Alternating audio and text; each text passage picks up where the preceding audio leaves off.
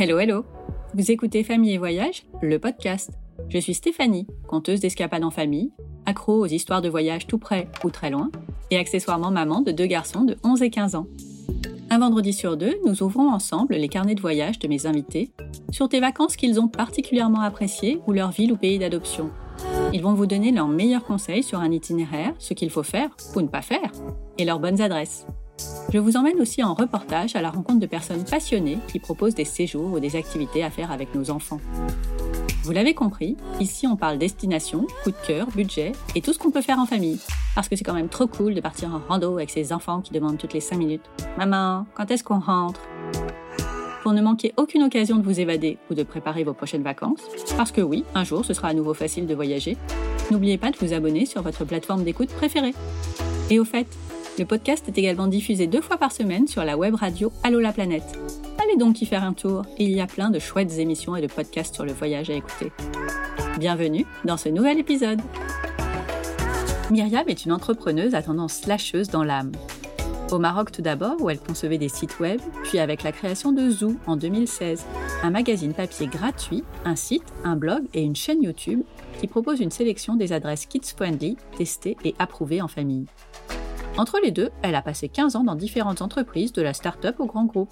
Et aujourd'hui, elle se partage entre un mi-temps de salarié et Zoo. Côté voyage, Myriam a eu la chance de vivre dans de nombreux pays grâce à des parents expatriés. Congo, Sénégal, Nigeria, Côte d'Ivoire, Égypte, Turquie. Elle a déménagé régulièrement jusqu'au moment où ses parents ont décidé de revenir en France pour qu'elle intègre le lycée. Son envie d'ailleurs reprend quelques années plus tard, quand elle part un an au Canada dans le cadre d'un VIE, puis grâce à un amoureux qu'elle est allée rejoindre en Nouvelle-Calédonie. Amoureux qui deviendra son mari et le papa de son fils. Avec une telle soif de découverte, la suite logique était le tour du monde. Prévu en 2020, il aurait pu être reporté à beaucoup plus tard suite à l'annulation de tous ses billets pour cause de pandémie. Mais non, ils sont bien partis pour 5 mois de voyage au gré des ouvertures de frontières et des vols disponibles. Allez-y, c'est parti pour un carnet de voyage autour du monde avec Myriam. Je vous souhaite une belle écoute.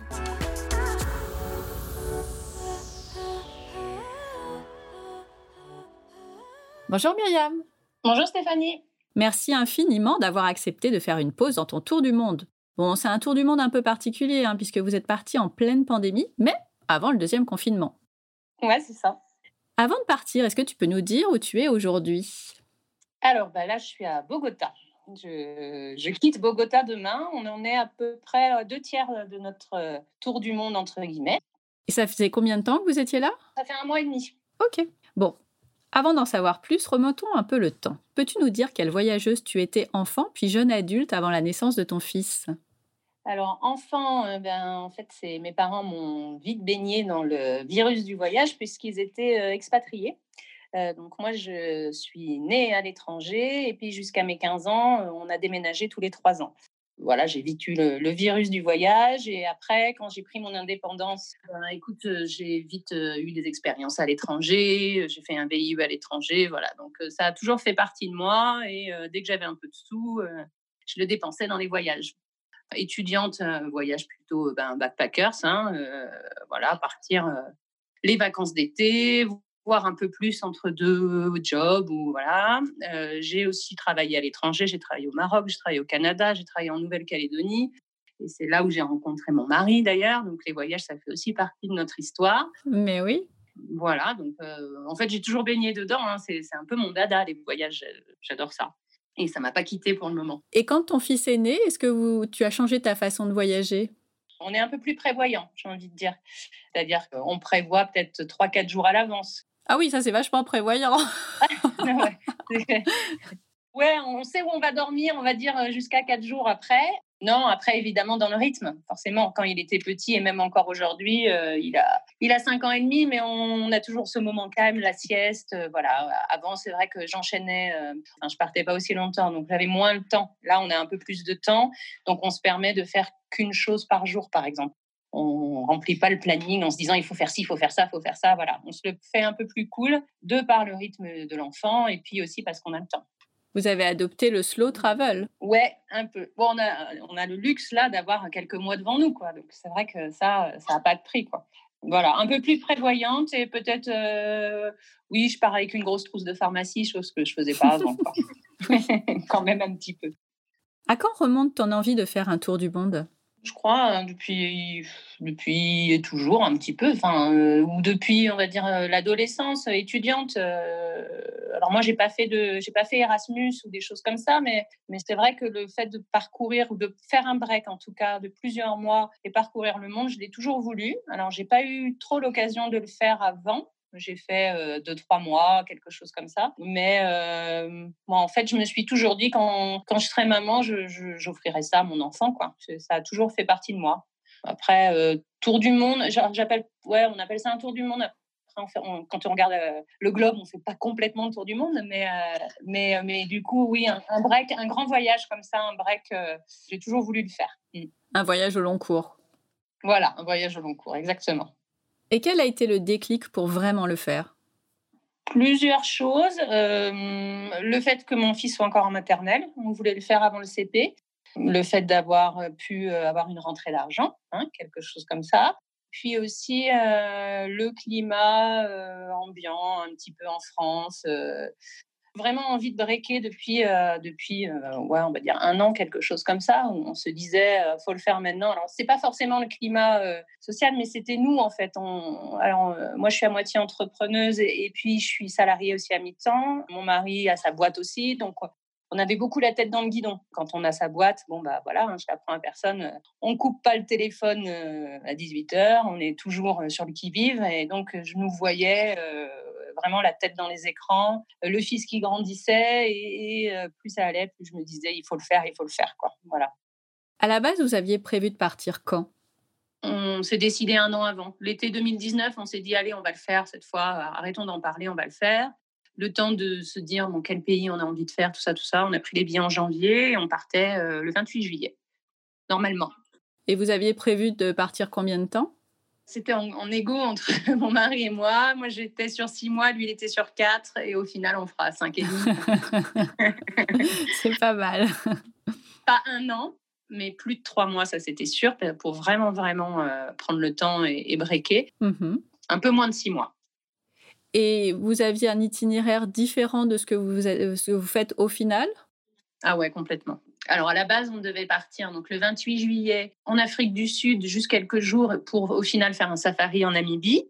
Ensuite, on faisait l'Indonésie pendant un mois et demi, le Japon pendant un mois, euh, la Nouvelle-Zélande en camping-car en van et les fêtes de fin d'année en Nouvelle-Calédonie parce qu'on y a vécu, parce que la famille de mon mari est là-bas et que voilà, faire Noël avec les cousins, tout ça, tout ça. Donc là, à l'heure qu'il est, on devrait être en Nouvelle-Calédonie si on avait suivi nos plans.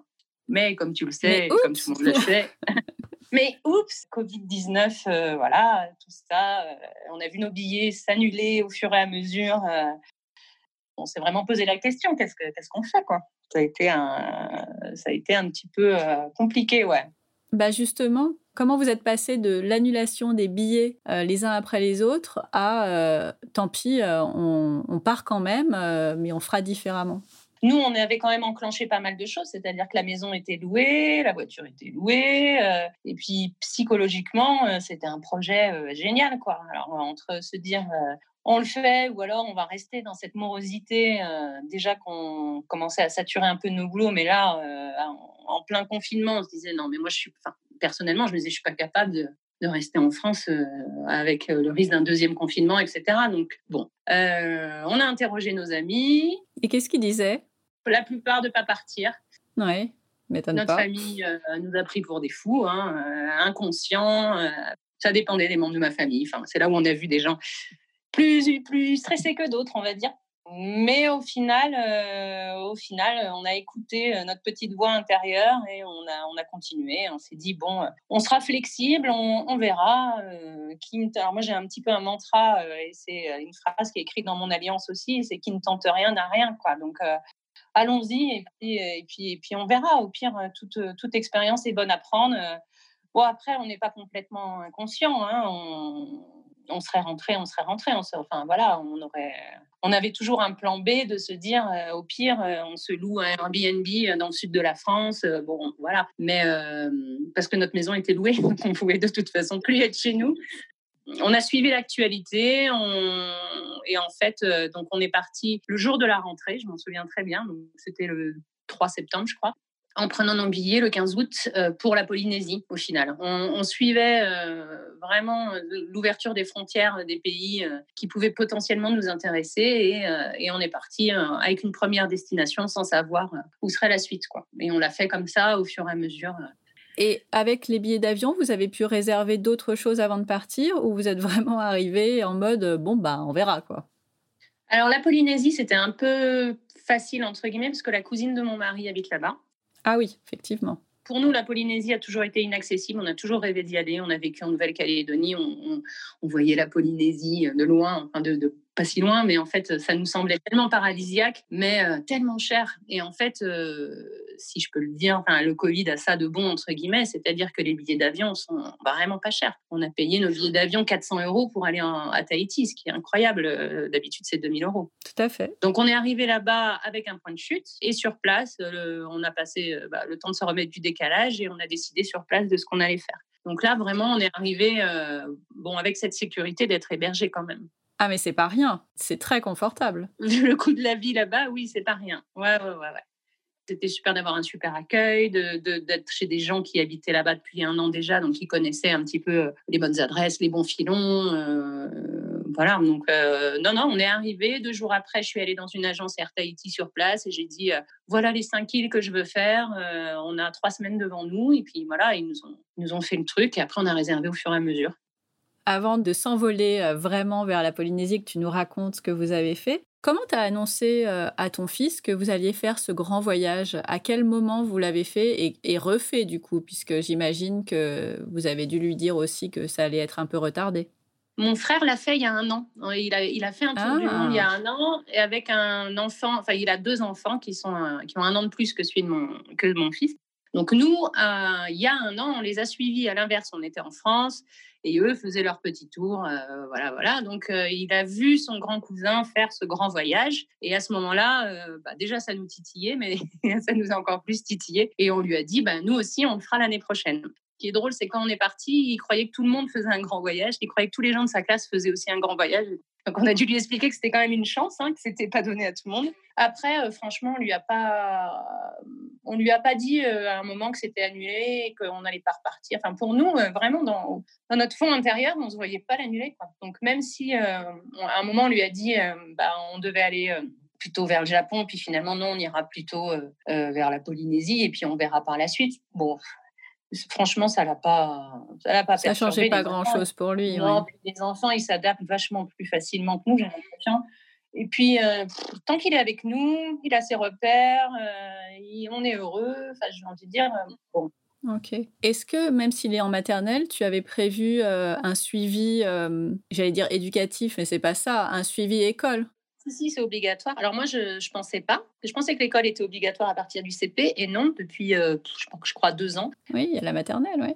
Ouais, ouais, depuis la maternelle, voilà. Donc c'est vrai que quand j'ai commencé à, en parler à sa maîtresse, à la directrice de l'école, euh, bon ben voilà, le, même si moi je comptais forcément faire un suivi, j'ai compris que voilà, il fallait vraiment euh, faire euh, l'école bien comme il faut. Donc oui, on est parti avec des manuels, on a un WhatsApp avec sa maîtresse, histoire qu'on suive le programme en même ah, temps bien, et qu'il soit pas trop déconnecté. Donc voilà. Alors après, j'avoue, je fais pas les quatre heures par jour, on fait comme on peut, mais le but c'est qu'il n'arrive pas en მას დაჰყვა.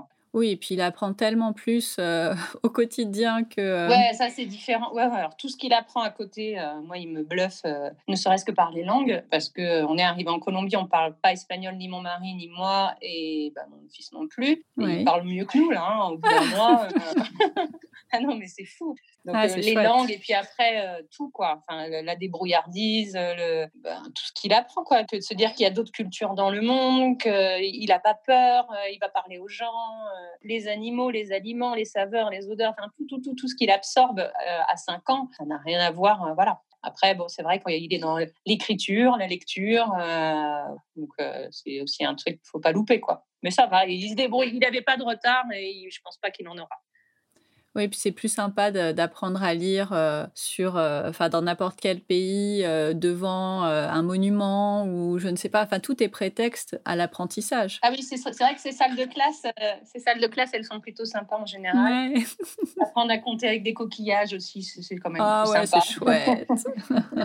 Après, il faut qu'il reste concentré. Ça, c'est le problème. Bon, on a un enfant de 5 ans, c'est toujours pareil, mais faire l'école à la plage, bon. Oui, mais enfin, qu'il en profite. Oui, oui, bah oui, carrément. C'est pas moi qui vais lui dire le contraire. Et comment ça s'est passé pour le travail? Donc, toi, enfin, pour vos parties entrepreneurs, à ton mari et à toi, j'imagine que c'est euh, assez simple, entre guillemets, euh, parce que vous faites comme vous, vous avez envie de le faire, mais tu as une activité salariée aussi. Donc, euh, comment tu as fait? Puis salarié, j'ai demandé un congé sans solde qui a été accepté. Merci mon employeur. Donc il, m'attend, il m'attend de pied ferme en février. Et puis après, euh, non, finalement le plus simple c'était ça. Hein. Le plus compliqué, c'est de pouvoir lâcher euh, l'un et l'autre euh, nos, nos boîtes parce que bah parce que même si on met en pause, enfin on peut pas mettre en pause. Tu peux pas comme ça fermer la porte à tes clients. voilà, moi je l'ai pas forcément dit non plus. Hein, c'est-à-dire que je gère un blog, des réseaux sociaux et que je dis pas forcément que je suis en train de me la couler douce euh, à mes clients, quoi. tu vois. Donc le plus compliqué, mais ça c'est entre mon mari et moi, c'est euh, de trouver des temps euh, de boulot parce qu'on continue. Alors oui, on n'est pas 8 heures par jour, évidemment. On, on s'est octroyé chacun 4 heures par semaine. Voilà. Donc on a chacun notre, notre moment où on s'enferme, on répond à nos mails, on fait, voilà, on fait le, minimum bah, pour, garder la boîte. voilà, pour qu'il y ait un mmh. suivi, qu'il n'y ait pas de perte, qu'on ne rentre pas et qu'on ait perdu tous nos clients. Puis non, non, on arrive, on arrive à le gérer euh, au gré, au vent des, des, connexions Wi-Fi ou de, ce qu'on peut. Voilà, on arrive à, on arrive à s'adapter au décalage horaire aussi. Et puis ça permet aussi d'avoir un temps particulier avec, avec notre enfant, chacun de notre côté aussi. C'est pas mal. Quand il y en a un qui s'isole, euh, voilà, on se fait un, on se fait un moment euh, avec notre fils chacun. Et puis ça peut être aussi le moment de l'école. Enfin voilà. Comment vous avez préparé les valises pour partir cinq mois et demi? À l'arrache. Vraiment, vraiment. Mais je, nous revois chez mon frère parce qu'à la fin, on, euh, avait donc loué notre maison. On dormait euh, les derniers jours chez, mon frère à Bordeaux et on avait euh, des cartons. Voilà, on a, un peu tout mis dans son garage et, quelques heures avant de prendre notre TGV pour Paris, je crois, on a fait nos bagages. Donc, j'avais même pas de valise. J'ai demandé à mon frère de me prêter un sac à dos. Heureusement, il avait une balance. Et puis, comme eux étaient partis un an avant, c'est vrai que voilà, on a tout déballé dans leur salon. On a dit Est-ce que tu penses que ça c'est utile Ça c'est ah, utile? C'est pas mal ça. Hmm. Prends un jean, j'en prends deux. Non, t'en prends qu'un. Est-ce que tu prends un sac à main? Non, non, tu prends qu'un sac à dos. Enfin voilà. Donc, euh, mais on l'a fait vraiment super à l'arrache. Et ils rigolaient quoi. Enfin, parce que mon frère est beaucoup plus prévoyant. Et donc, euh, eux, euh, ça faisait trois mois qu'ils avaient déjà fait refait leur valise. Et, et ça c'est marré. on y, est arrivé. C'est bien, vous êtes servi de leur expérience pour euh, optimiser votre temps à vous. voilà. La difficulté étant, comme on ne sait pas où on allait, est-ce qu'il fallait prendre du chaud, du froid Qu'est-ce que voilà Donc on est parti un peu avec euh, les deux, surtout de l'été en se disant bon, on va faire des pays chauds quand même, c'est ce qu'on préfère et un peu de, de doudoune et de choses comme ça. Et on n'a pas regretté parce qu'on s'est pris des moins 5 degrés euh, des fois. Mmh, Donc on avait un peu de tout. Et puis euh, ma, ma belle-sœur étant euh, professionnelle médicale, elle a pu nous faire une belle trousse à ah, pharmacie aussi. voilà. Donc on est on n'a pas trop, on est parti un peu à l'arrache, mais avec tout ce qu'il faut au final. On s'est jamais dit, on a oublié un truc, je crois pas. On a perdu des choses en route, mais ah. sinon, ça arrive. Hein. Mais, mais rien de grave, voilà. Bon, allez, on part en Polynésie, on va aller rêver un petit peu. Donc, euh, est-ce que tu peux nous donner, euh, déjà tu peux nous dire sur quelles îles vous êtes allés et peut-être une anecdote, un moment, un coup de cœur sur chacune d'elles? Alors, on a fait beaucoup d'îles. Donc, bah, déjà, on arrive à Tahiti. Hein. Euh, mmh bon, un peu déçu en fait. sur, ah, c'est normal C'est Tahiti Je sais que tu es déjà allé, donc je sais que tu sais de quoi je parle. En fait, j'imagine que si les gens prennent un billet pour pas péter, donc ça je le dis, et qu'ils arrivent à pas péter et qu'ils ont plus d'argent pour faire le reste, ben, ils ont tout raté parce qu'en ah bah, c'est euh, clair pas péter, c'est vraiment pas joli, quoi. C'est vraiment, euh, c'est voilà, il faut pas rester. Euh, alors après, tu as le sud de l'île, la presqu'île, qui est, qui est quand même sympa. C'est ce qu'on a fait au, début. Tu as Moréa, qui est une île en face de Tahiti, qui voilà, qui est sympa. Mais ce qu'il faut faire, si, si on va en Polynésie, c'est vraiment faire des sauts de puce sur les autres euh, îles. Sinon, ben, on a raté son voyage, quoi, un petit peu. Quand on va aussi loin, oui. Ben, c'est dommage de dépenser, je sais pas moi, 2000 euros pour aller à Papété et, finalement rentrer, d'avoir vu. Ah ouais. Ah bah non, ça marche pas. On est d'accord. Par contre, il faut prévoir le double. Ok, notre billet nous a coûté 400 euros, mais derrière, on a payé, on a repayé 500 euros chacun pour faire nos sauts de puce dans cinq îles différentes. Ah bah, le monopole d'Air Tahiti, euh, c'est normal. C'est ça. Après, on a adoré, euh, chaque île a son identité. Donc, la première qu'on a fait, c'est euh, Wainé, euh, très sauvage. bon, là, déjà, on en prend plein les yeux sur la couleur du lagon. Hein. Dès qu'on part dans les îles, bah, on a l'impression qu'ils ont mis un filtre polarisant. Enfin, je sais pas, c'est quand même, j'ai jamais vu cette couleur ailleurs. Donc Wainé, euh, bah, très sympa, les gens adorables, euh, voilà. L'anecdote en fait, c'est que euh, on voulait faire le tour de l'île. Non, à la base, on voulait faire une plage et on rencontre une, mamie au marché qui me dit non, allez pas à cette plage, c'est mal fréquenté, avec votre enfant, faut pas y aller, tout ça, tout ça. Bon, bon, on était à vélo, on change notre fusil d'épaule. On dit faites le tour de l'île, c'est beaucoup plus sympa. Vous pouvez le faire en deux heures, il n'y a pas de souci et tout. Bon, ok, donc on part avec nos vélos, une bouteille d'eau, un sandwich et hop, on fait le tour de l'île. Sauf qu'en fait, elle avait oublié de nous dire que c'était deux heures en voiture et pas du tout deux heures en vélo. Comme elle nous voyait à vélo, moi je me suis dit, elle a dit que c'était deux heures. Donc, euh, puis c'était que des montées, que des montées, eh que des montées, euh, voilà, hyper chaud. Euh. donc au bout d'un moment, on a dit stop, on craque, quoi. Vraiment, c'est bah, des trucs. Moi, j'étais dans une montée, il y avait des chiens qui nous couraient après. J'ai dit stop, stop, et donc, on a fait du stop euh, pendant une heure, euh, pour que, du stop avec nos vélos pour qu'on nous ramène. Donc, euh, bon, ça, c'était l'anecdote sympa. On a rencontré un type, un Italien, sur le bord de la route qui faisait des pizzas, qui nous a payé des bières en attendant que quelqu'un nous ramène. voilà, c'est les rencontres, c'est les joies du voyage. On n'était pas plus inquiets que ça. voilà. Et c'est là où on a découvert vraiment, mais vraiment l'accueil et la gentillesse des Polynésiens. J'ai vraiment, j'ai jamais vu ça ailleurs. Donc ça, c'était pour Wainé. Après, euh, alors dans l'ordre, euh, je sais que je t'avais donné la liste. Bora Bora, voilà. Bora Bora, donc euh, la grosse claque, encore plus la couleur turquoise. on arrive à l'aéroport, si je peux appeler ça un aéroport, mais voilà, une petite cahute où là, il y, y, a un bateau qui vient nous chercher directement à la sortie de, de l'avion sur un lagon canard WC, quoi, vraiment le turquoise, mais, magnifique, enfin, le truc, bon. Donc là, la petite anecdote, c'est que mon, garçon nous fait une petite, euh, une petite crise, un petit caprice du haut de ses 5 ans, euh, alors qu'il est dans un des plus beaux endroits du monde. Donc bon, ça arrive. Hein. Et là, euh, là, on avait choisi le plus bel hébergement. On a dit, bon, allez, si on se fait péter un truc, à Bora Bora. Donc, on avait choisi un, une chambre sur pilotis. Oui. Voilà, donc c'est un peu la carte postale de la Polynésie. C'est hein, hein le truc où on plonge direct euh, du ponton. Euh, dans le salon, il y avait une plaque de verre où on voyait les poissons en dessous. Enfin voilà, ça c'était euh, top, top, top. Et puis l'anecdote incroyable, c'est qu'on avait, on nous avait donné les contacts d'un mec qui fait des sorties en bateau. donc il nous appelle, il nous dit bon bah demain je vous propose deux sorties où on sort le matin et c'est plonger snorkeling dans le lagon, où on sort l'après-midi et c'est les baleines. Bon, alors on se dit les baleines c'est le truc, on va courir après les baleines, on va jamais en voir. Euh, et on avait eu la chance d'en voir en allant de Papeete à Moréa déjà, des baleines qui nous avaient suivis en bateau. Donc on se disait, bon, les baleines, on les a vues, on va faire le snorkeling. On arrive sur le bateau, on fait le snorkeling, on était avec une autre famille de Français, ça se passe super bien. Et puis, euh, on était dans l'eau, puis à un moment, donc le capitaine nous dit remontez, remontez tout de suite, gros coup de speed. On dit bah, qu'est-ce qui se passe? On vient de m'appeler au talkie-walkie, il y a des baleines juste à côté, on y va. On dit bon, bah ok, on y va, on y va. Et là, euh, truc de fou, euh, effectivement, on va au large. La baleine, elle était à un mètre de nous. Il nous a dit vous plongez. On est plongé, on a plongé avec Palmas Tuba. On était à un mètre des baleines. Il y avait quatre baleines. Oh là là, mais le truc, j'en ai pleuré dans mon masque, quoi. J'ai, j'ai, pas remise. Le soir, je tremblais encore. Donc là, c'est vraiment le, ouais, vraiment le truc euh, où on s'est dit, mais qu'est-ce qu'on a bien fait de partir? On se le dit tous les jours, mais c'est vrai que là, ça a été le, le waouh. Donc ça, c'est sur Bora. Bon ben voilà, ça a été ça. Hein. Ah ouais, les baleines, quoi. Mmh. Ah ouais. Puis les voir comme ça euh, dans leur milieu naturel, euh, par hasard quelque part, et aussi près, quoi. Entendre leur souffle, c'est vraiment, c'est chouette. Ouais. Et on a dit, bon, là, on peut mourir, quoi. On se l'est dit le soir à on a dit, voilà, c'est bon.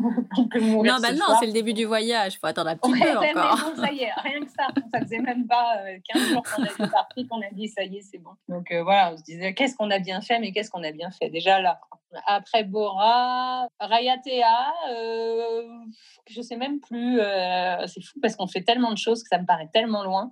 Ouais, des belles rencontres, un gîte sympa. Euh, qu'est-ce qu'on a fait? Ah si, on a fait un peu de, de, On a loué un canoë kayak, on a été jusqu'à un motu. Un motu, c'est un petit îlot euh, voilà, on y est allé avec notre pique-nique, tout ça, on a vu des belles choses. bon, voilà, c'est un beau souvenir de Rayatea.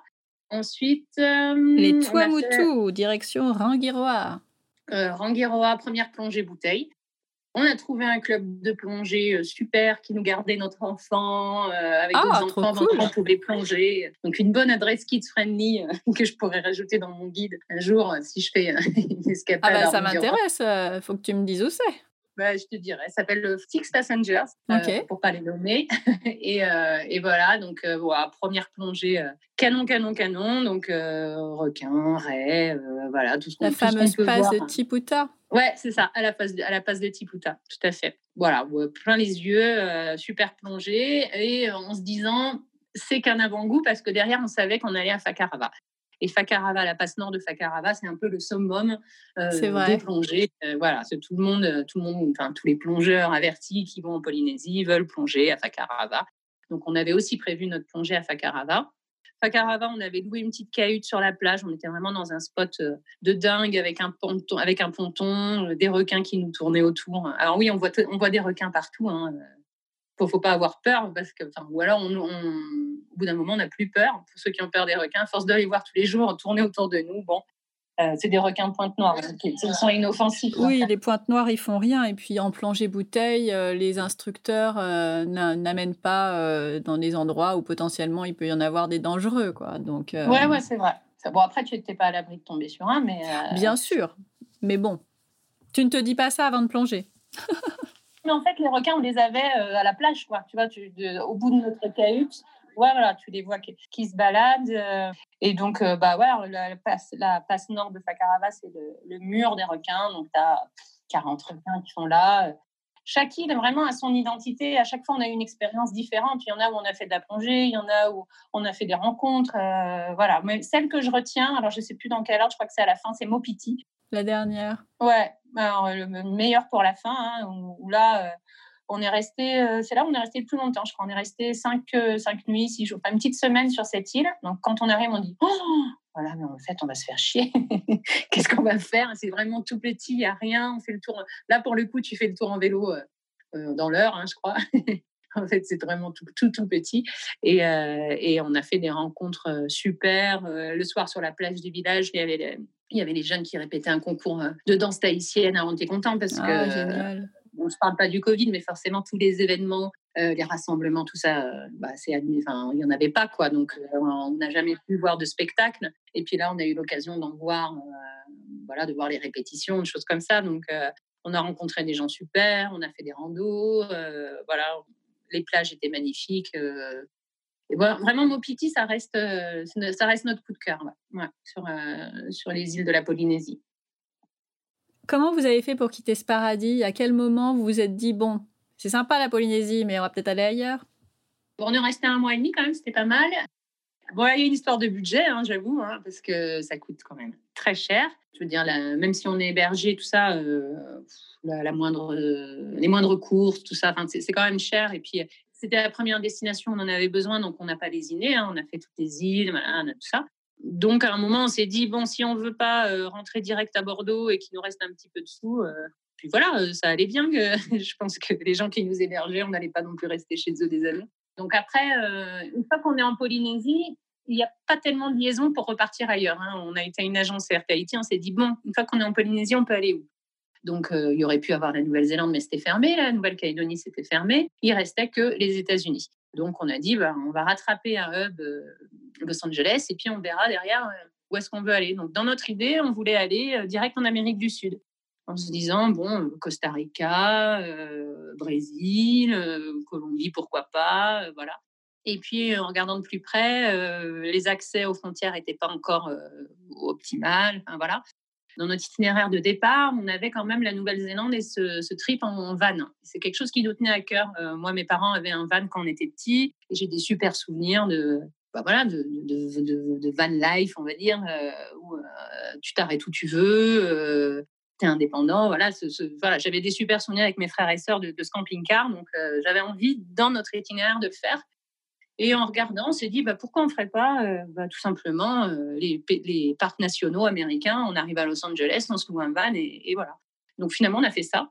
Et puis on a dit, bah, comme ça, au moins, ça laisse le temps aux frontières d'Amérique du Sud que ce soit un peu plus facile.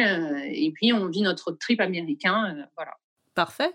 On avait un van qui nous attendait à l'aéroport de, Los Angeles. Et voilà, et après, bah, en van, pour le coup, on prévoit encore rien, comme on sait où on va dormir. On s'est dit, on fait trois semaines en van parce que bon, ça coûte cher quand même la location d'un van. Carrément. Donc on s'est dit trois semaines, pas plus. On avait fait un itinéraire de ma boule. on s'était pas rendu compte des distances. On voulait aller, bon, Bryce Canyon, on voulait aller jusqu'en Utah. Bon, bon, bref. On n'avait pas réalisé qu'on passerait des jours et des jours à conduire. Donc on a vite revu notre itinéraire à la baisse en gardant trois semaines de location de camping-car et une semaine à Venice Beach, dans un, voilà, vraiment la Californie, comme on peut l'imaginer les plages, les surfeurs, les skateurs, tout ça. Donc, on s'est fait notre dernière semaine là. C'est bien aussi de se reposer un peu après euh, trois semaines de camping-car. Oui, Ouais, parce qu'en plus, on n'avait pas, alors on n'avait pas imaginé les, les miles, hein, tout, enfin, oui, les, distances, en fait. Mmh ouais, ouais. Et puis euh, le froid.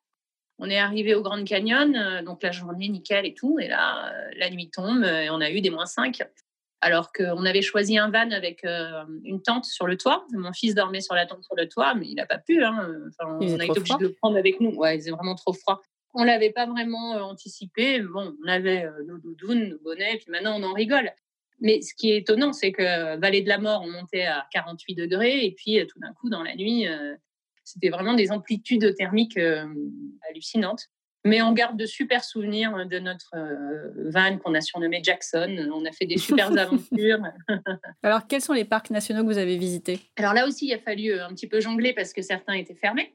Et eh oui. Ça, on s'en est rendu compte sur place en se disant, bah tiens, euh, moi je voulais faire Antelope qui est dans l'Utah, donc vers Bryce Canyon, etc.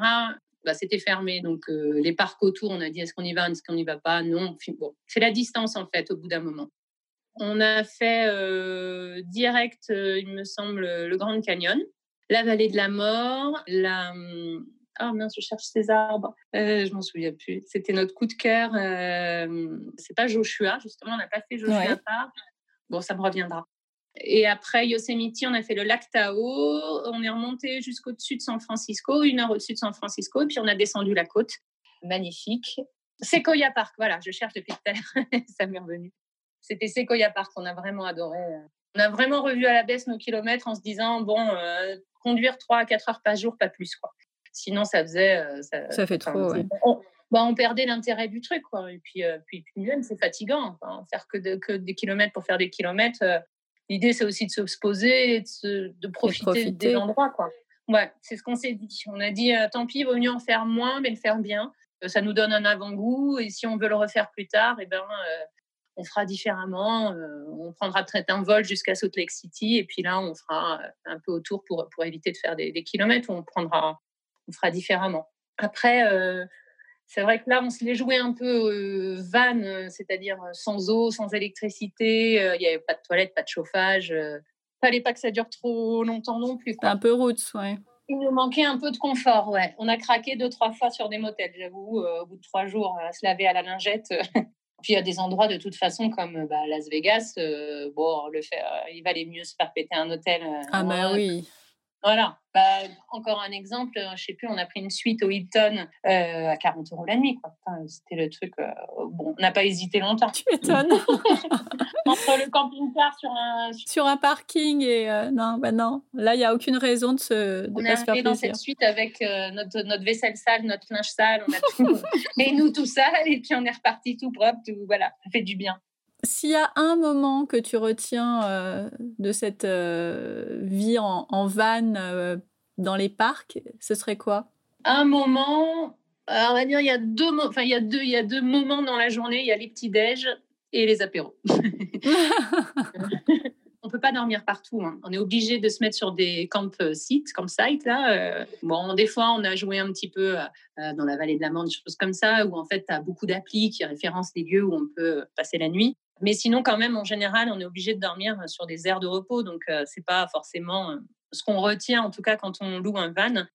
Et, les moments vraiment waouh, c'est bah, les petits déj. C'est-à-dire qu'on quittait assez rapidement notre place de, le matin, quoi, notre emplacement, pour aller se trouver un spot, voilà, hein, où on sortait la table les chaises, euh, le réchaud, et puis on se prenait des petits déj avec des vues de ouf. Ça pouvait être à la plage, ou ça pouvait être dans les parcs nationaux. Et pareil pour, pour les apéros et les couchers du soleil. Alors les apéros, souvent, c'était quand même sur, sur les campgrounds, les campsites, mais avec toujours un, un endroit pour faire du feu sur, sur l'emplacement. Il y a toujours ça qui est prévu. À cette période-là, il y avait des problèmes des incendies. Il y a eu de gros incendies en Californie. Et aussi, on y était au moment des élections euh, présidentielles et aussi au moment d'Halloween. Donc, c'était une situation particulière, mais ça faisait. Euh, on rencontrait pas mal de gens aussi. Là aussi, les Américains étaient super sympas. Et c'est vrai que ce moment du feu, c'était toujours euh, sympa pour voilà, discuter, rencontrer des gens, faire ces fameux chamallows grillés. Mais oui. Donc, ouais, si je retiens, il n'y a pas un moment en particulier, mais c'était ces deux temps-là dans la journée, entre les petits déj et le moment du feu qu'on aimait bien.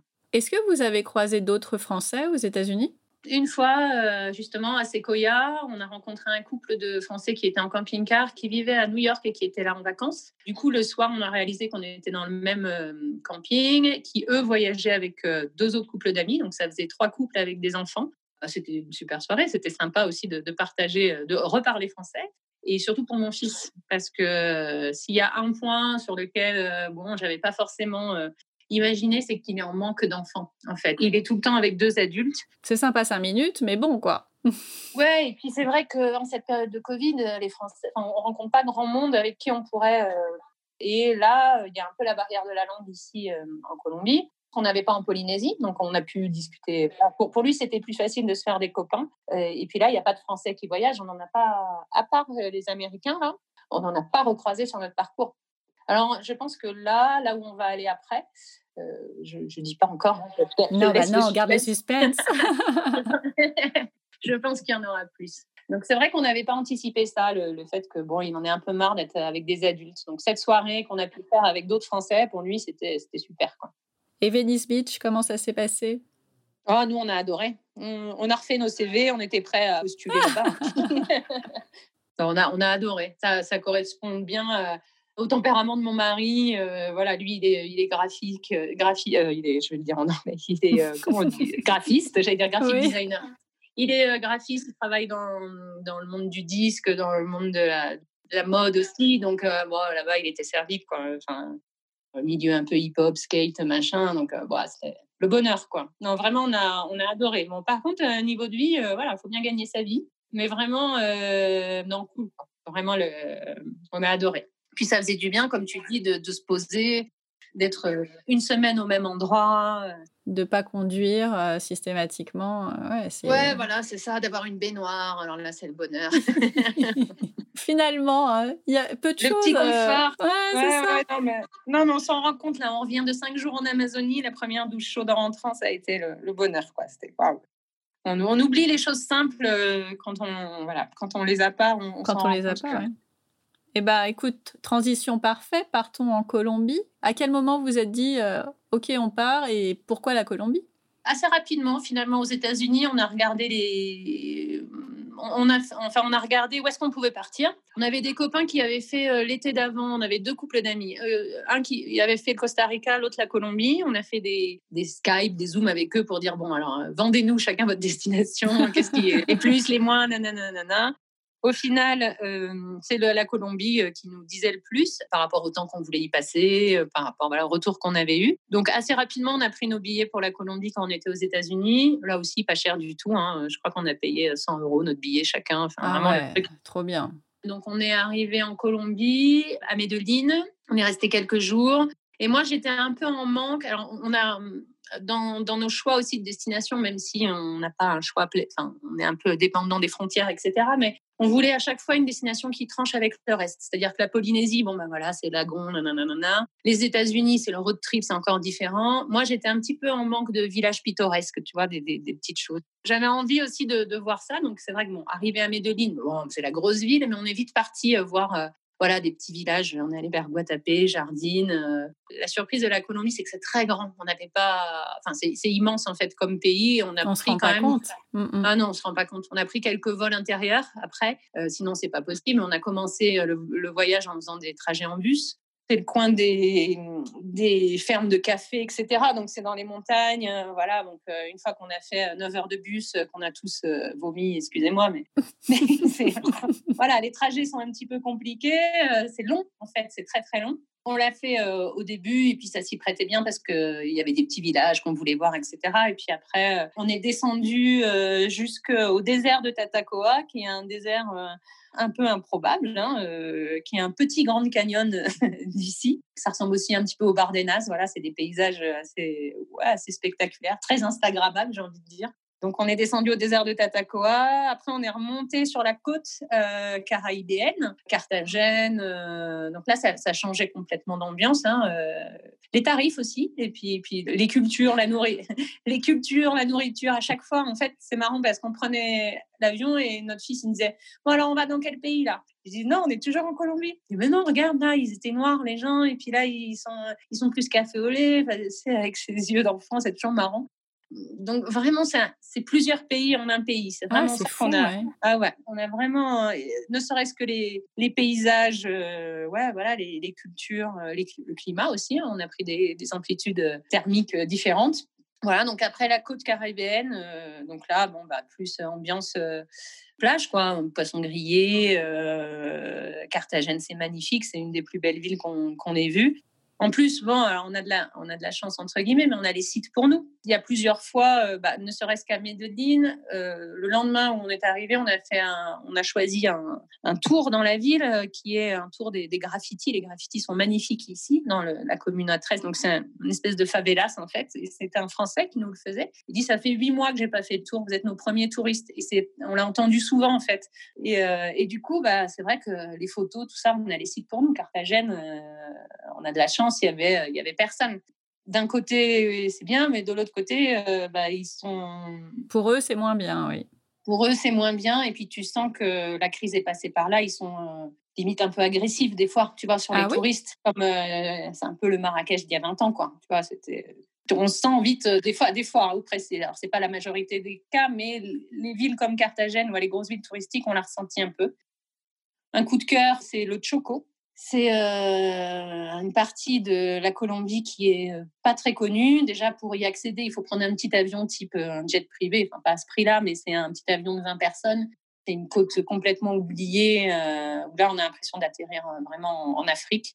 On est resté une semaine là-bas. C'est l'endroit le plus pluvieux de la, Colombie, sachant qu'on est en pleine période pluvieuse aussi. Donc, on a eu cinq jours de pluie. Ah, sympa. Ouais, mais c'est pas ça qu'on retient. Euh, vraiment, on a, on a adoré euh, ce paysage du bout du monde. Et on a eu la chance de. Alors, c'est l'endroit où les tortues viennent pondre.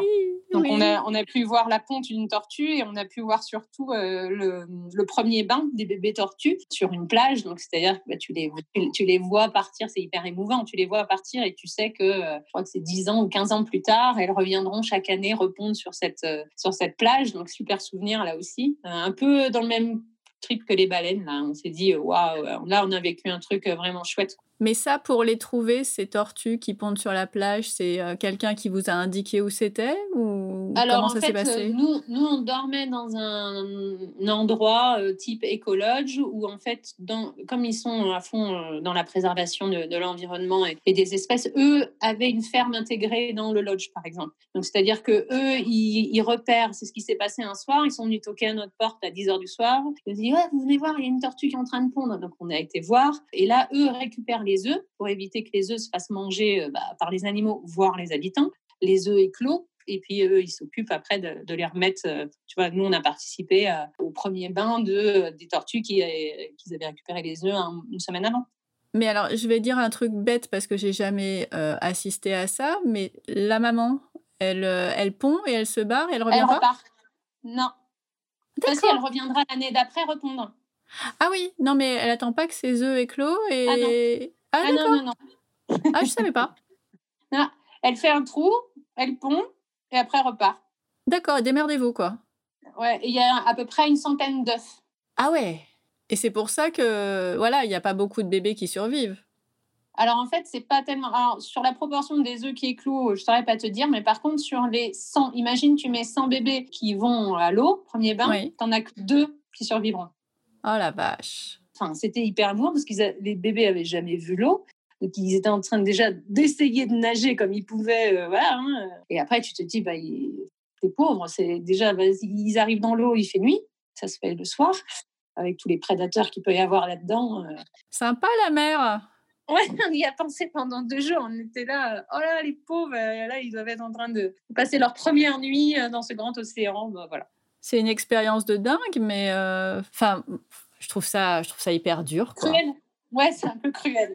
ouais, c'est un peu cruel. Le moment est beau, mais il faut pas penser à tous ceux qui qui survivront pas dès la première nuit, quoi. C'est sûr. Bon, malgré tout, on garde un bon souvenir, en tout cas du lieu. Vraiment, de, c'est un paysage à part. Et ça, c'est, ce sont vos amis qui vous avaient conseillé de faire ce type d'itinéraire? Ouais, exactement. Eux, ils nous avaient dit, euh, c'est vraiment pas connu. Euh, et d'ailleurs, quand on a discuté après avec des Colombiens qui nous ont dit, vous avez fait quoi Je sais pas, ils sont surpris. Ils disent quoi Le choco Mais personne va là-bas.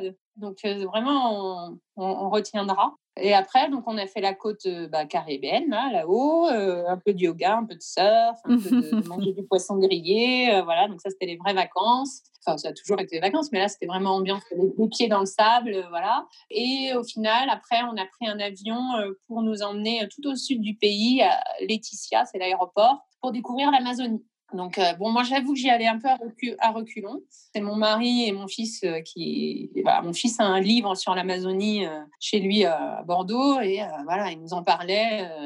on ne pouvait pas faire sans. Mon mari, ça lui disait aussi. Moi, j'avais un peu peur. Je ne sais pas pourquoi. pourquoi je me disais. Qu'est-ce qu'il y a à voir à part cette jungle bien humide et ces moustiques? Et Ça me paraissait un peu hostile et je suis plus, je sais pas, petit village pittoresque que, que, les, que la jungle, quoi. Le côté jungle, bon, ils t'ont quand même convaincu, visiblement Bon, j'allais pas, ouais, oui, parce que oh, j'y suis allée pour mon fils. Hein. Puis aussi parce que nos copains qui avaient fait la Colombie nous ont dit non, non, mais vraiment, ça vaut le coup. Euh, bon, c'était l'occasion, ça aurait été dommage de pas y aller. On arrive là-bas, on en a pour deux heures de bateau pour aller jusqu'à Puerto Niño, là, un, petit village euh, en réserve euh, indigène. Donc là, on, bah, le seul lodge qui était ouvert, parce que tout est fermé, et pareil, ça faisait huit mois qu'ils n'avaient pas réouvert. Donc ça se sentait bien l'humidité comme je pensais. Mais euh, truc de fou. Ouais, on arrive, euh, bah, déjà des singes nous montent dessus, euh, des, perroquets. Des... Et vous souhaitez la bienvenue. Voilà. Mais tu, tu sens que bah, l'humain est petite chose à côté de, de cette jungle. Quoi. C'est, enfin, j'ai jamais vu ça ailleurs. C'est vraiment hallucinant. C'est les espèces animales donc, on a vu des dauphins roses. Alors, moi, je ne savais même pas que ça ah, existait. Après, on a été pêcher des piranhas. Euh, ils nous ont dit on va aller chasser les caïmans. Oh, en pleine oh. nuit, tu me, mets sur, tu me mets sur une barque là. Ah, j'ai eu un peu peur, j'avoue. On a vu des caïmans de 3 mètres en pleine nuit. J'ai dit, mais c'est pas possible. Ils passent sous la barque, ils nous renversent. Quoi. Il y en avait 4 ou 5. Mais bon, c'est vraiment. ça s'est bien passé. Le trip nature, quoi. Ouais, ouais, ça s'est très bien passé. Après, c'est vrai, euh, piqûre de moustiques, humidité à fond, le truc super, super roots. Mais bon, voilà. C'était, non, c'était top. Tu regrettes pas? Non, non, je regrette pas. Mais ouais, 4 jours, 4-5 jours, c'était bien. Ouais, pas plus. Après, chacun son trip. Hein. Enfin, moi, c'est, pas. Voilà. Je suis très contente de l'avoir fait et ça reste des super souvenirs. Et est-ce que ton fils était ravi? Ah, mais lui veut vivre là-bas. Il nous l'a dit. Ah, mais d'accord. Je veux vivre en Amazonie. Euh, je lui dis, ah, t'es sûr, c'est pas plutôt Venice Beach? Il me dit, non, non, c'est l'Amazonie. Oups. Bah, c'est normal, les enfants, les animaux, à cet âge-là, c'est euh, waouh, voilà. C'est quoi son animal préféré? Bah, Je crois que là, c'est devenu le singe maintenant. D'accord. Oh, globalement, il aime tous les animaux, mais non, non. Bon, non, ça reste un super souvenir. Tout ça pour dire que la Colombie, euh, belle surprise. On n'y avait pas misé vraiment. Enfin, euh, s'il n'y avait pas eu euh, ce, Covid, ces histoires d'ouverture de frontières, on ne serait jamais allé en Colombie. Donc, euh, c'est la, grosse belle surprise. Et je me souviens, quand on a commencé à en parler, mon mari, je lui disais, tu sais, hein, c'est grand, il va falloir rester un mois et demi. Non, non, on va pas rester, ça va pas être le pays où on reste le plus longtemps. La Colombie, t'imagines Je dis, si. Et finalement, on part demain et, il me dit, c'est fou. Je serais, je serais resté encore plus. Il y a tellement de choses à faire, à voir. Vous partez où alors demain? Alors, on part normalement demain pour l'Afrique, pour l'Afrique du Sud. Donc, euh, changement de décor, c'est vraiment ce qu'on voulait. Allez, là, on rechange encore. Euh, après le lagon, euh, les US, la jungle colombienne, là, on passe bah, au safari. Ouais. Encore des animaux? Encore des animaux, ouais. Bon, faut dire qu'en voyage avec un enfant, ça fait quand même partie du truc. Hein. Bien sûr Et là, ouais, là, on va encore en prendre plein les yeux d'autres animaux. Donc, on arrive donc à Cap Town en, Afrique du Sud. Et puis, on va faire un peu le Kruger Park. On reste un peu moins de trois semaines. Et après, on file en Namibie. On va rester un mois. Là, la bonne surprise, normalement, je croise les doigts, c'est que mes parents nous rejoignent. Ah, c'est chouette. Ça, c'est chouette. Puis mon, on l'a pas dit à mon fils. Hein. On garde la surprise parce que, bon, parce que déjà, c'est sympa de faire la surprise et parce qu'on n'est pas à l'abri que tout soit annulé. La preuve est que bah, ce matin, on nous a annulé les billets euh, pour l'Afrique du Sud. Donc, on part demain, mais on nous a annulé les billets ce matin. On est ravis. Mais non, mais comment vous allez faire? Eh ben ça, et en plus, on a fait nos tests Covid, parce que bon, on n'en parle pas, mais c'est quand même de la logistique à chaque fois. Il faut faire les tests 72 heures à l'avance en priant d'avoir les résultats euh, juste avant d'embarquer. Enfin bon, bref, donc là, on était tout bon pour partir demain et Turkish Airlines vient d'annuler les billets. Apparemment, c'est une décision gouvernementale de l'Afrique du Sud euh, parce que a priori, le Covid est en train de remonter là-bas. On va prendre ce premier tronçon qui nous faisait faire euh, Bogota-Istanbul et ensuite Istanbul-Cape Town. On va arriver à Istanbul et on va essayer de prendre un autre vol sur une autre compagnie en espérant que les autres compagnies n'ont pas encore fermé la destination Afrique du Sud. Et sinon, bah, sinon bah, on verra. Ça tombe le jour de Noël, donc on va, on va croiser les doigts et on va croire au Père Noël qu'on arrive euh, jusqu'à destination euh, à Cape Town euh, parce que bah, parce que derrière on a notre Airbnb, la location de voiture et parce que vraiment l'Afrique du Sud ça nous tenait à cœur. Alors après on n'est pas non plus foufou. Hein. S'il y a bien une deuxième vague et que ça se confirme et que c'est pas bon, et ben on rebondira d'Istanbul ailleurs. On verra bien. Ce serait vraiment dommage et je comprends tellement euh, l'envie d'aller là-bas. Alors, je, n'y suis jamais allée, mais j'ai fait un épisode avec Sophie euh, de Poésie by Sophie qui nous racontait euh, tout ça. son blog pour s'inspirer. Ouais, bah voilà, elle, est, elle, est, elle a vécu là-bas et elle connaît parfaitement tout ça et j'étais je l'écoutais avec envie je me suis dit bah, ce sera notre prochain voyage le jour où on pourra partir et donc on va croiser les doigts à fond quoi pour que vous puissiez l'aller parce que c'est un voyage extraordinaire. J'y crois, franchement, c'est. Il faut. On a une bonne étoile depuis le début. Tu vois, quand on est arrivé en Colombie, ils ont fermé les vols le lendemain. Pour l'instant, tout a, tout a bien filé. C'est le, le, premier un peu coup dur, un peu ce matin-là, qui, qui, nous dit Ah zut, on nous annule les vols. Bon, mais, euh, mais bon, on a, on a de la ressource, on va, on va y arriver. Est-ce qu'il y a un moment, euh, mais je connais déjà la réponse, où vous avez regretté d'avoir fait ce choix de partir en pleine pandémie euh, mondiale? Jamais. Même euh, avec les problèmes de logistique, même avec les pays qui sont compliqués, certains s'ouvrent, d'autres se ferment? Ouais, ça fait partie du truc. Non, on n'a jamais regretté, euh, d'autant plus quand on a euh, ben, nos copains en France, quand vous avez reconfiné pour la deuxième fois. Tu vois, quand on, voit euh, ce qui se passe en France, on se dit, ouh, qu'est-ce qu'on est mieux là? On se dit aussi, ouh, le retour va être dur. Mais non, non, on n'a jamais regretté. Alors après, c'est vrai que ça aurait été plus facile de partir euh, ben, hors pandémie parce qu'il y a un peu de logistique, parce que bah, parce qu'on a le masque tout le temps. Hein. En Colombie, euh, c'est tout le temps. On nous prend la température tout le temps. Pour aller au supermarché, il faut avoir son passeport. Enfin voilà. Et puis et puis c'est quand même inquiétant quelque part. Euh, mais mais non. C'est en Colombie que vous l'avez le, le, plus ressenti? Ouais, vraiment en Polynésie le masque, euh, on l'a à peine vu. Enfin, si, dans les endroits fermés, quoi. Mais, euh, mais comme en Polynésie, tu vis dehors. Tu es tout le temps dehors. On, avait, ouais, on avait plus le masque de congé qu'autre chose. Aux États-Unis, euh, franchement, ils n'en avaient pas grand-chose à faire. la preuve, c'est qu'ils ne nous demandent même pas de test pour arriver là-bas. C'est le seul pays qui ne demandait pas de test. La Colombie, ouais, on l'a vraiment senti. Bah, déjà, il faut avoir le masque partout, et chez les enfants, chez les bébés aussi. Hein. On voit des bébés. Ah ouais, tout le monde, tout le monde a le masque à chaque endroit où tu vas, euh, tu te les pieds, les mains, prise de température. Donc, euh, ne serait-ce que pour acheter, je sais pas moi, un, paquet de Kleenex, n'importe quoi. Euh, voilà. On te demande ton passeport partout. Hier, on, enfin, hier soir, on s'est dit bon, on va se faire deux trois courses. On arrive à l'entrée du magasin et ils nous disent votre passeport s'il vous plaît. On dit ah mais non, mais vous n'avez pas le droit d'être dehors. En fait, hier est tombée une loi.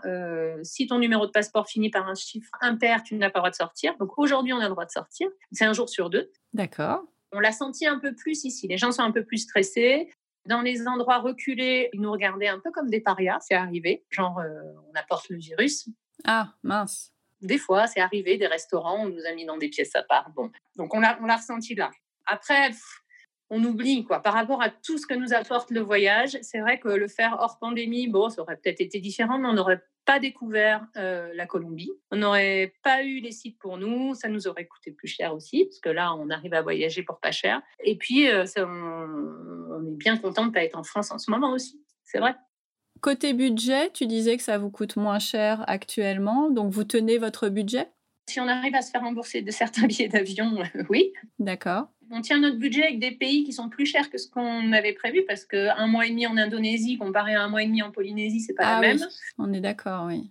Tu vois, les États-Unis, c'était pas prévu non plus, c'est assez cher. La Colombie, ça nous a un petit peu sauvés parce que bah, c'est pas cher. Euh, là, on va finir avec deux pays chers, hein, les, safaris. Donc l'un dans l'autre, on va, on va s'en sortir. Mais on n'aurait pas pu faire tous ces pays, je pense, euh, avec le budget. Non, le fait d'avoir eu des vols pas chers, on a pu faire euh, cet itinéraire-là à pas cher. Ouais, ouais. Vous aviez un budget à peu près de combien pour ces cinq mois et demi? On avait un beau budget. On avait un budget de 33 000.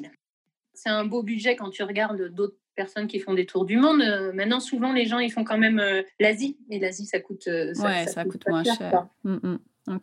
ce qui nous sauve aussi, c'est d'avoir loué notre maison. On a loué notre voiture. Donc, on n'a pas nos prêts. Enfin, on a, on a nos prêts, mais qui sont, qui sont remboursés. Quoi. Ils s'autofinancent, ouais. Voilà, ils s'autofinancent. Donc, on n'a pas de mauvaise surprise de ce côté-là. Voilà. Bon, vous rentrez toujours en février bah oui, nos locataires sont chez nous euh, jusqu'au 15 février. On rentre le 15 février. On rentre pendant les vacances de février pour, euh, pour mon fils. Ouais, ouais, normalement, c'est comme ça. Sauf si reconfinement en France, ce que je n'espère pas, mais. Euh, bah non, moi non plus. Ça va arriver vite maintenant. Donc il faut encore plus profiter de chaque instant. Tout à fait. Bon, avant de nous quitter, j'aime bien finir avec des petites questions plus courtes pour continuer de voyager encore un peu, mais dans d'autres destinations. Qui t'a donné envie de voyager? Mes parents tout simplement, ce qu'il faisait déjà quand je suis arrivée. Quel est le voyage que tu n'as pas encore osé faire? L'Inde. J'ai un peu peur, je sais pas, ça me ça m'impressionne un peu. Je l'ai en tête depuis longtemps et quand les gens reviennent d'Inde que j'ai pu voir, il y a un moment de je sais pas, il y a un moment d'adaptation. Les gens, ils, je sais pas, ça reste mystérieux pour moi. Quel est le voyage que tu as regretté avoir fait? Ça c'est dur euh, parce que chaque voyage c'est quand même une bonne expérience. Alors euh, la Russie peut-être. J'avais mon oncle et ma tante qui étaient expatriés là-bas. On est parti euh, avec une copine à euh, Moscou, Saint-Pétersbourg. Euh, alors c'est magnifique, mais alors l'accueil des gens, c'est froid quoi. C'est pas un pays qui m'a. Tu retourneras pas tout de suite? Non, non, non. avec qui tu ne partirais jamais en voyage? Tout le monde. non, c'est compliqué. Non, moi j'aime bien partir avec euh, mon, fils et mon mari. Euh, c'est pas évident hein, de partir euh, les voyages, mais même les vacances en général, j'ai envie de dire, parce que alors je l'ai fait, hein, partir avec plein d'amis, tout ça, tout ça. Il y a toujours des petites tensions. On a beau avoir les meilleurs amis du monde, c'est pas évident de, que ça matche en, vacances. J'ai une très très short liste des gens avec qui j'ai envie de partir en voyage. Avec ma famille, ça me va bien. Le truc le plus inattendu qui te soit arrivé lors de tes vacances? J'ai envie de dire euh, tomber enceinte. Ah, pas mal, oui. ouais, notre fils est arrivé, on était en voyage en Thaïlande. Alors, euh, moi, j'ai vécu un parcours PMA assez compliqué. C'était pas du tout prévu que je tombe enceinte. Et donc, ça a été euh, bah, la, belle surprise du voyage. Ouais. Dernière question. Si nos auditeurs te cherchent, où peuvent-ils te trouver? Bah, De par mon activité entrepreneur, moi, je, je déniche des adresses kids friendly, donc euh, sur Zoo le guide, euh, ça s'écrit Z-U le guide, et sur l'Instagram, ben, en ce moment, ils peuvent, euh, bah, voilà, je, mets à jour toutes les adresses ou les, les, bons plans sympas qu'on peut faire en famille, les destinations sympas, donc ils peuvent aller sur le Facebook, sur le site internet ou sur l'Instagram de Zoo le guide, Z-U-L-E-G-U-I-D-E, voilà. Je mettrai ça dans les notes de l'épisode, évidemment. Ah ben merci. Merci beaucoup Myriam de nous avoir emmenés dans ton tour du monde le temps d'un épisode. Ah ben merci à toi, et c'est pas fini. J'espère pouvoir te raconter la suite si on va réussir à aller jusqu'à Captain ou pas. Mais euh, je compte bien faire un point avec toi à ton retour, évidemment. Merci beaucoup. Merci à toi. à bientôt. À bientôt.